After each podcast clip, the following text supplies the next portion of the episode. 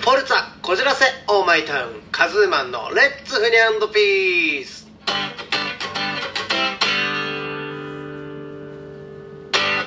愛しちゃってるかい？はいカズーマンです。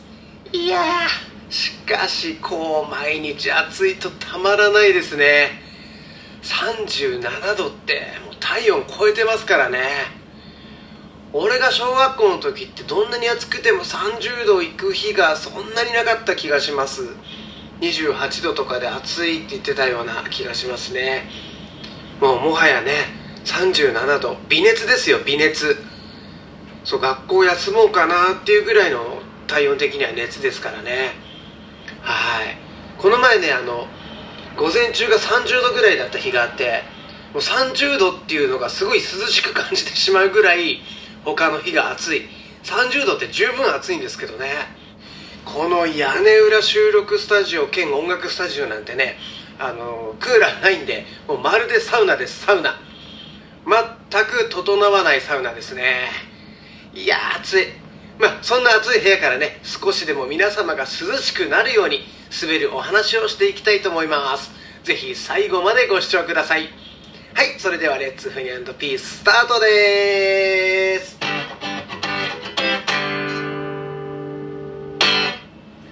本日のまるのコーナー。本日の懐かしのアイス。はい今日はねアイスアイスの話をしたいと思います。まあ暑いしね。昭和の時代がね流行ってるみたいなんでねカズーマンが小学校の時食べていたアイスを紹介したいと思います。もともとね昭和が俺とても好きなんですよ。あのラーメン博物館で働いてたくらい好き。あそこねあの昭和の街並みになってるんですよね。あと昭和博物館っていうのが東京にあってねよく行ってましたね。はい。まあ昭和生まれですしね。それでは一つ目のアイスの発表です。南極みぞれバー。皆さん知ってます？南極みぞれバー。確かね淡いいちご味だったかな。ガリガリはしてないみぞれな感じでえっ、ー、とね周りはね練乳みたいのでコーティングされてる感じです。薄いピンク色っていうかね。で姉妹品でね南極バナナバーっていうのがありました。これね美味しかったんですよね。でももうね残念ながら作ってないんですよ。はい。あそういえばねバナナバーってあだ名の先輩がいてよくからかってたな。あまあどうでもいいお話でしたね。はい南極みぞれバー。もう食べれないのがとても残念です。はい2つ目。ガムンボ。そうガムンボ。アイスの棒の部分がガムになってるんですよ。で、えー、青りんご味とグレープ味があったような気がします。アイスとねガムが同時に楽しめるという画期的なアイスでしたね。ちょっとねあの冷えてくるんでガムがすごい硬いんですけどあのアイスを食べた余韻をガムで楽しめるというねなかなか素晴らしいアイスでした。これも多分もうないんじゃないかな。とても残念ですよね。はい。じゃあ3つ目。うまか棒これはね CM がまず特徴的だったんでねあの思い出したんですけど「うまか棒」みたいなちょっと下手くそかもしんないですけどこんな感じの CM でした。覚えてる方いらっしゃいますかね？あのすごいねチョコレート。コーティングがしてあるバニラアイスなんですけどナッツが振ってあったような気がしますね。で他にもねいろいろ味があったと思います。うまい棒じゃなくてうまい棒はスナック菓子なんですけどうまい棒じゃなくてうまか棒です。あの CM で思い出した方もいるかもしれないんでねよかったらちょっと YouTube とかで検索してみてください。出てくるかもしれません。はいじゃあ次4つ目。プラモデルです。アイスのね棒がね小さいプラモになってるんですよ。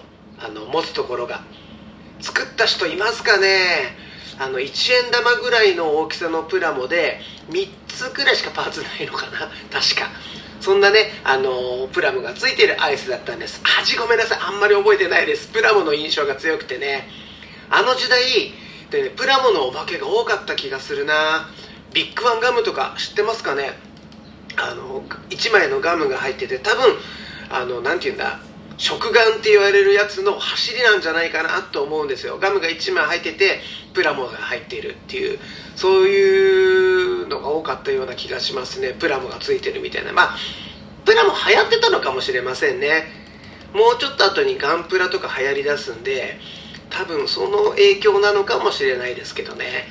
ああこれねまだまだねあの今思い出すだけでいろんなアイスがあるんでこのねこの時間だけじゃ足りない。はい。ということでこれ第2弾第3弾とやっていくと思います。皆様もねあのこんなのあったよとかこんなの知ってるとかね教えてください。もしあの冷静あの冷冷静じゃないや。平成でも なんだ冷静ってアイスだから冷静みたいなこと言っちゃいましたね。平成のアイスでももちろん令和のアイスでもあのぜひぜひ聞いてる方がいたらねこんなアイスあるよっていうのをね教えてください。世代を超えてねアイストークをしましょう。お便りお待ちしてます。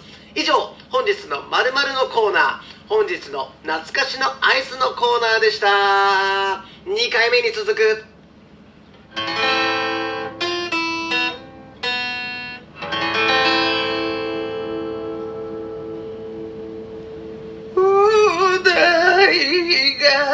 じゃはい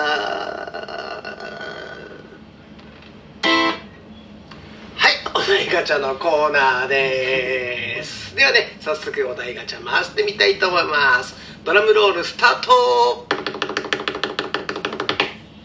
はい出ました。えー、一番モテる部活。はいはい。一番モテる部活って何部だと思う？はい一番モテる部活か。そうですね。まあ普通に考えるとサッカー部。野球部、まあ、あと最近だとダンス部とかあるかな。皆さん部活何やってました？カズマはねあの中学の時は硬式テニスで、えー、3年生で吹奏楽部に入りドラムに出会い今に至ります。はい。まあまあまあまあね楽器に出会ってしまったってことですね。まあまあまあちょっと置いといて。キャーキャー言われる言われるのがモテるとなるとまあこの辺りじゃじゃないかなと思いますね。サッカー部とか野球部とか。まあ最近だとバスケもあるか。バスケダンスとか。その辺で今日こうキャーキャー言われるんじゃないかなと思いますね。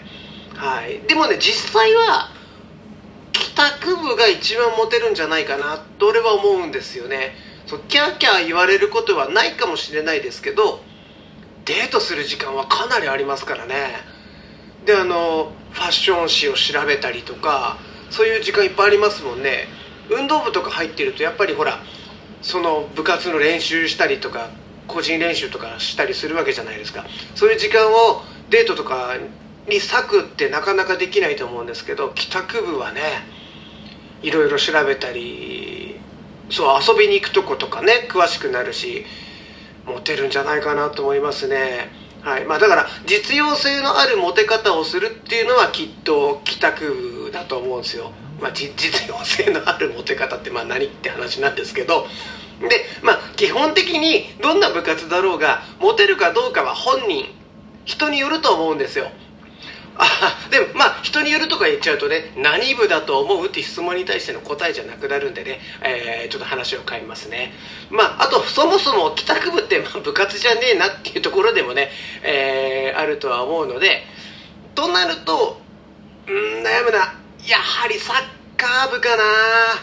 野球部もいいけどなんとなく野球部ってモテるのは漫画の中だけみたいなイメージが。あごめんなさい。野球部の方ごめんなさいね。あのイメージの話なんで。うんあと今ならバスケもあるか。野球サッカーバスケ。あバレーもあんのか。うーん悩む。うん悩みますね。サッカーサッカーにしましょう。サッカーで。はい。カズーマン的にはねサッカー部が一番モテる。っていうことに決めます。はい。えー、番外編では帰宅部ということになりました。さあ皆さん入るなら今サッカー部ですよ。サッカー頑張りましょう。モテるために。ちなみにカズーマンはあんまりサッカー知りません。というかあんまり興味がなかったです、えー、カズーマンが入っていたのは吹奏楽部の後は軽音楽部でございます。はい。モテるためにバンドを始めたのですがえー、軽音楽をやってるとなかなかモテません。はい。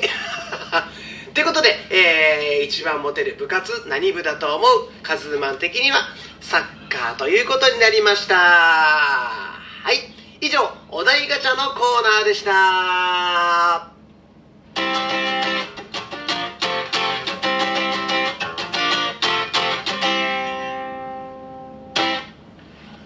日も最後までご視聴いただき誠にありがとうございました。ほなご利用しゅうございます。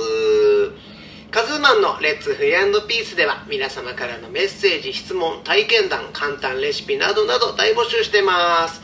え今回はね特別にアイスの話もねあのお便り楽しみにしてますからぜひぜひご応募ください。必ず読みます。よろしくお願いします。